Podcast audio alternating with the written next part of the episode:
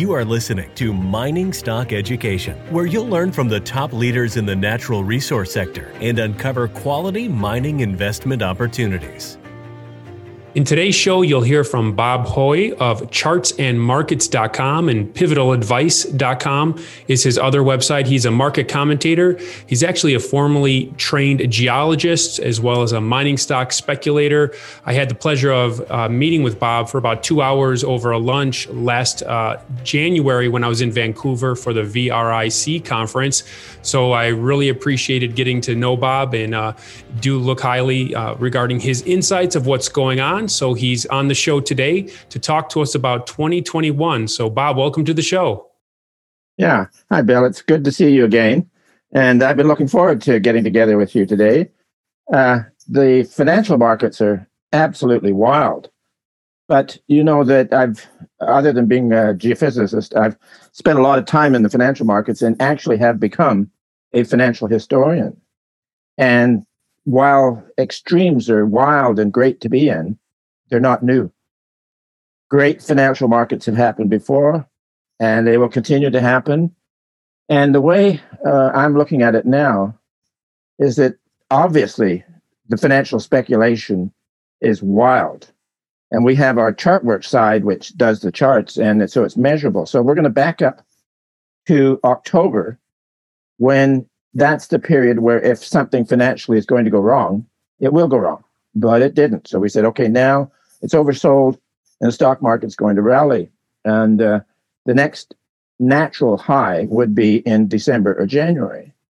And the reason why we focused on that is that uh, there have been some fabulous speculations conclude in the December January window. That oh well, hey, gold and silver, December twenty January twenty first, nineteen eighty, the and the party, uh, the the Japan Tokyo Nikkei party was sort of unique because the rest of the world wasn't bubbling the same way. That ended on the last trading day of December in 1989. The earliest one I could find was in December 1893 with the uh, New York stock market setting a high in December. Of course, you couldn't get the date within that. Yeah, I could take another run at it and find it. But so uh, there is a long, oh, I know a really good one uh, January the 11th, 1973, followed by the worst bear market since the 1930s. That was a that was quite serious that one. So the um, the way this works, Bill, is that if the markets had not become speculative in December, January, it would have been a methodical uptrend. But the speculation has become measurably extreme. And so we're looking for a break in momentum, and then uh, taking out certain level. That seems to be working on now. And within the work we do on the stock market, we also do the work on on uh, base metals, and they would likely be rallying, and they have. Uh, the industrial uh, commodities also include, of course, uh, copper and uh, and crude oil, the energy prices. So they have rallied, but copper uh, two weeks ago gave uh, one of our upside exhaustions in a sequential sell. The CRB index covering all the things is also giving sell signals. And then going the other way, the dollar index, the DX, seems to be trying to build a base, and it became measurably oversold. So, as, as we, you and I both know, that when you're in a speculative fury in metal prices or stocks or bonds, the dollar is generally heading south and then whoosh, goes the other way. So we're in a bit of a distinctive position here in looking for a, a, speculative high in the stock market, which is what we're getting, a speculative high in industrial commodities, which is what we're getting. Uh, the um, action in credit in the credit markets is also very important, and in in the uh, yield curve, which is the difference between long rates and short rate. The uh, curve started to change in early December, giving what we called an alert. And then the action in the curve is continued trend, which is steepening to the point now where this week we figured, hey, that looks like a warning. And also the yield curve, when it turns to steepening, it helps the uh, spreads in lending agencies such as banks. So it gives them a little pop. But generally, the turn to steepening that indicates a contraction.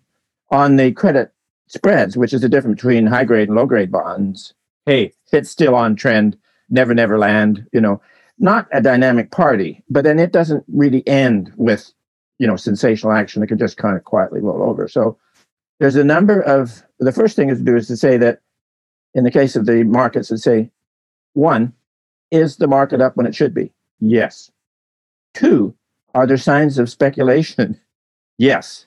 And what about the underlying fundamentals? Good grief. The, um, America is suffering a constitutional crisis that is absolutely without precedent. So you just can't consider fundamentals. But uh, so the other point of when you're in a great financial bubble, the last huge classic one was 1929. The one before that was 1873, and then you go all the way back to the South Sea bubble in 1720. Is that once the action in financial side is over, whew, the economy comes down with it. So this is where the last year I've been calling it the weird economy, because you had an arbitrary move by governments to force the biggest employment hit in history, poked up on influenza concerns. So you had that disaster. It also technically did make a recession. And then you had a V bottom in financial markets. It may have been there in the economy, but you've got the bizarre unemployment figures. But you've got boom things going on in, in residential housing where people are leaving the uh, deteriorating downtown cores of cities and heading out. So that involves buying a place where bids weren't too intense hitherto. It involves renovation, the whole thing. So you had lumber, you had copper, and all this sort of stuff. But what if what if we are in a great financial bubble that is ending? In which case, whoosh, the economy goes down right away. Where do you put this in historical perspective? Because you are a financial historian. 2021 in historical perspective, where would you? What, what's the closest analog? 1929. Ouch. Except now, here's even even here's one that is is amazing. Now, there was a monstrous commodity, global commodity boom that blew out in 1920, crashed. Then out of that became uh, the uh, financial market, which ended in a great speculation. Now, from the month of the commodity high in 1920 to the month that the stock market peaked, which was September 29, nine years and seven months. Now, the last high in commodities was 2011, gold and silver to the moon, and that peaked, came down. So you had the hard hit. And then out of it came another phase of speculation in financial assets. And the to January, possible peak, nine years, three months. And prior to that, yeah, prior to that, you had commodity boom in 1864, the stock bubble 1873, and then going all the way back, the first one with the South Sea bubble 1720, the huge inflation and commodity boom was 1711. So it was the same pattern: commodity boom, crash, financial boom, crash, uh, deflation. So I don't have the imagination to conclude that because you're uh, having a Democrat administration and Congress, and we all know they're going to put an inflationist at the central bank, and they're just going to go wild in spending money and issuing credit bills, uh, that may not hook up. The Fed needs speculators in order to get its portion of credit out. And we know that in 1929, the Fed was balls to the wall with lowering interest rates and putting credit out. It's not widely known that the uh, head of the New York Fed in the crash in 1929 was buying bonds out of the market, injecting liquidity in, and it, he exceeded his authority by a factor of six times. And then in July of 1932, which was then the worst of the first part of that bear market, Barron's, you know, the highly esteemed uh, publication, had an editorial that effectively said that every anti deflationary measure taken by the Federal Reserve System is seen not to work. And the anti deflationary measure was buying bonds out of the market. So they've been buying bonds out of the market from 1929 to 1932. And as Barron's editorialized, it didn't work.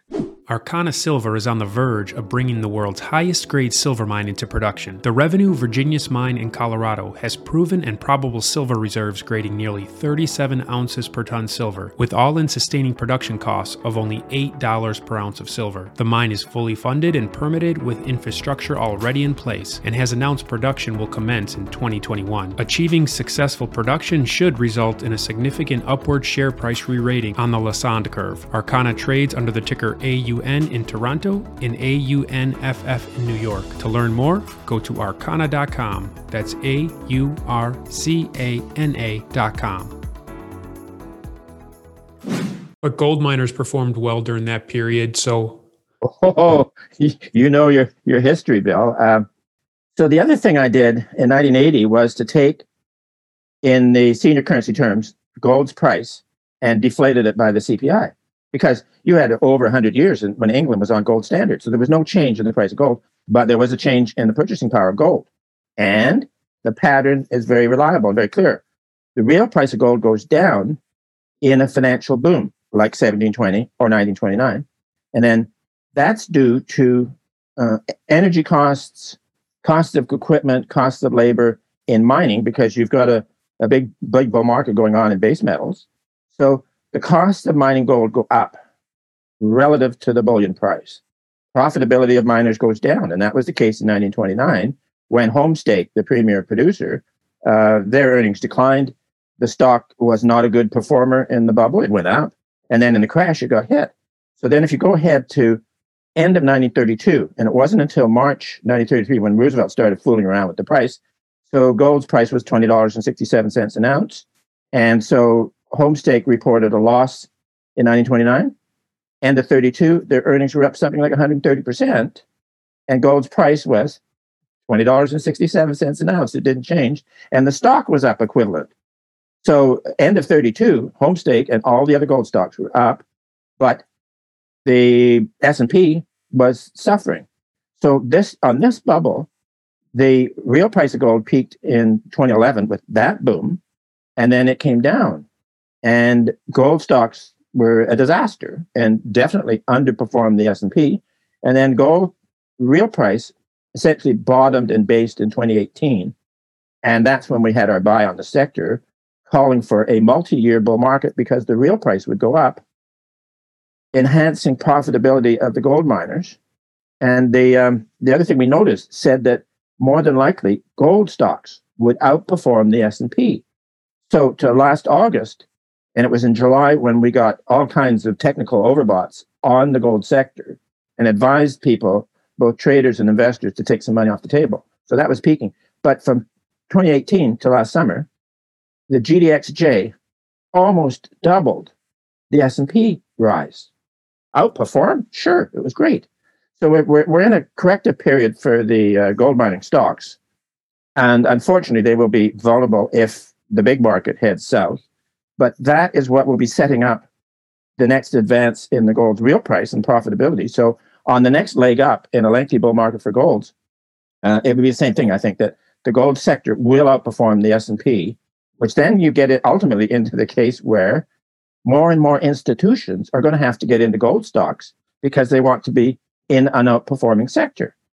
So, Bob, how would you play that for 2021? Are you, you know, well, in- we're watching for the, I'd be watching for a sell-off with a possible sell off in the big market. But we have our technical tools that would, you know, help us, you know, find the point where one would begin to accumulate gold stocks.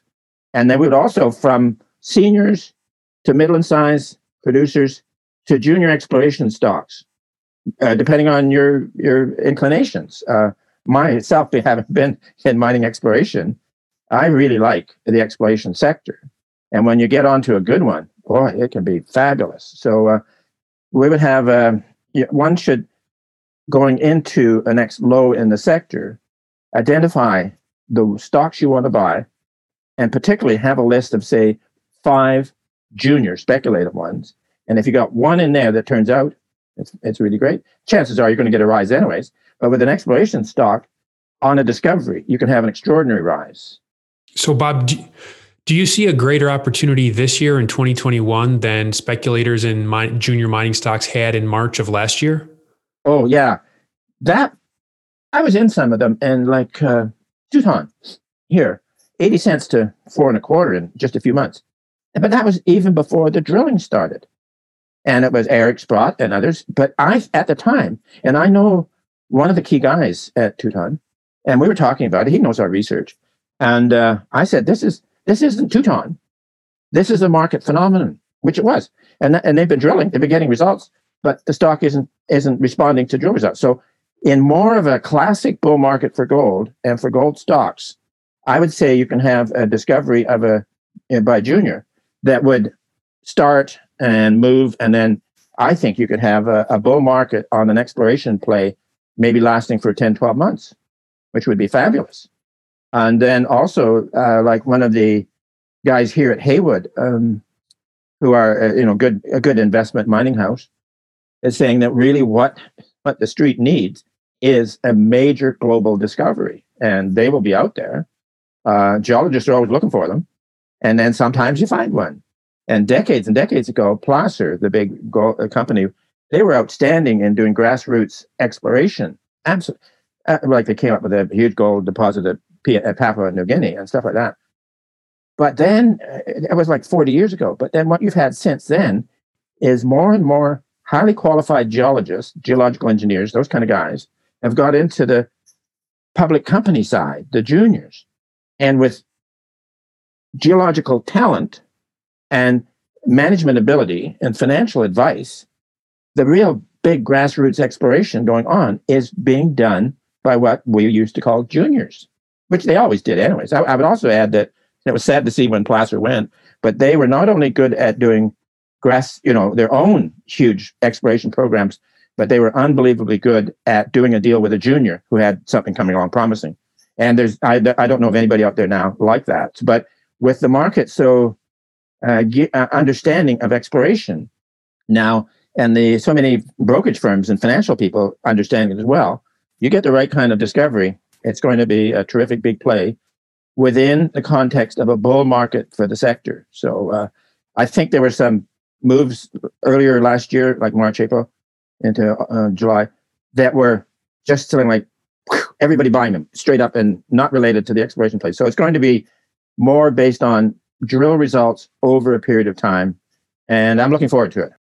Bob, last question before you go. Since you are a formally trained geologist and you understand exploration firsthand, when you say a world class discovery in the gold sector, what does that mean? 15 million ounces at 10 grams, like a gold rush? Or what type of deposit? Could you give us uh, some of the profile of what you're what you mean? That that would be yeah, that's that's huge.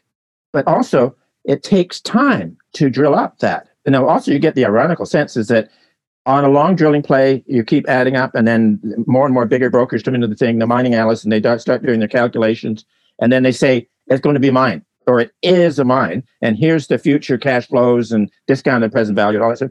That usually is the top of the exploration play, and then what happens then, typically, is that the stock will give up from well, it'll fall to one third or a quarter of the exploration high. It's just the way it works because you then, for a successful mine, you have to go through the development phase, and then you have to go through constructing the mine, and then you have to go through the startup. And some guys are going to wait for two quarters of uh, startup to see how the results are going. So, um, no, uh, the exploration side is where you get the big bang. And the moment everybody says it's a mine, exploration guys get out. It's the way it works. This is what, uh, do you remember uh, Bre-X back in 1996, which turned out to be a fake? In May and June of that year, the stock was flying, and that's in ours. I just wrote, "Hey, the street's saying it's a huge mine, therefore the exploration story is over and it's going to go down." I didn't know it was a fraud at that time. Nobody did. Some did. So that was a classic. And then also with that, Bill, you had all the nearby. You know, when you get a discovery going, other promoters come in and get ground nearby, and then they start promoting their stock. So that is what we're looking for: is a really classic uh, market for juniors with some discoveries and hopefully sometime a major, major discovery. And uh, it, it, it makes money like you wouldn't believe. Yes, thank you, Bob. And I hope uh, myself and my listeners can participate in some of the wealth that will be created if it plays out that way, which I hope it does. Uh, your website again is pivotaladvice.com and chartsandmarkets.com. Is that correct? Or, or even Bob Hoye, B O B H O Y E.com. So any any way you can get in. So thanks for coming on today's show, Bob. Good. Thanks, Bill.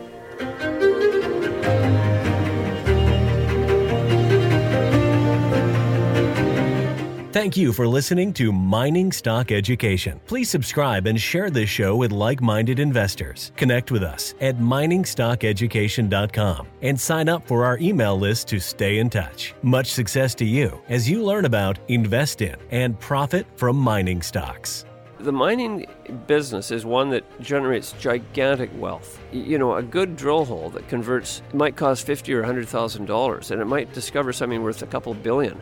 There is no sector that I know of that has offered up as many predictable circumstances uh, where there was the possibility, certainly not the certainty, but the possibility of 10 for 1 returns, as there is in small cap and micro cap mining stocks concomitant with that, if you don't do the work, or even if you do do the work and don't discipline yourself on the sell side, there are very few places in the world where you can lose as much money as quickly as in mining stocks, too.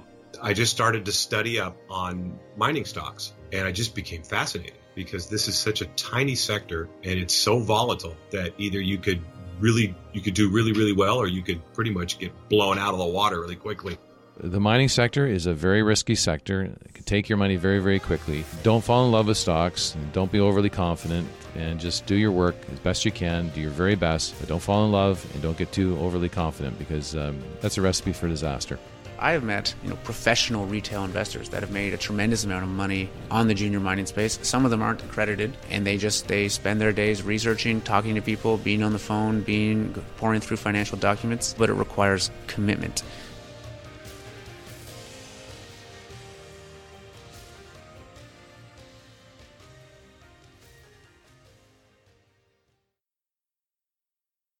This podcast is for informational purposes only and is not to be considered personal legal or investment advice or a recommendation to buy or sell securities or any other product. We make every effort to be accurate, but the information presented is not to be considered infallible. It may contain errors, and we offer no inferred or explicit warranty. If personal advice is needed, consult a qualified legal, tax, or investment professional. Do not base any investment decision on the information contained on miningstockeducation.com, our podcasts, or videos. Make sure you always conduct your own thorough due diligence before investing. Realize that we may hold equity positions in or be compensated by some of the companies we feature and therefore are biased and hold an obvious conflict of interest. For our full disclaimer, please visit our website.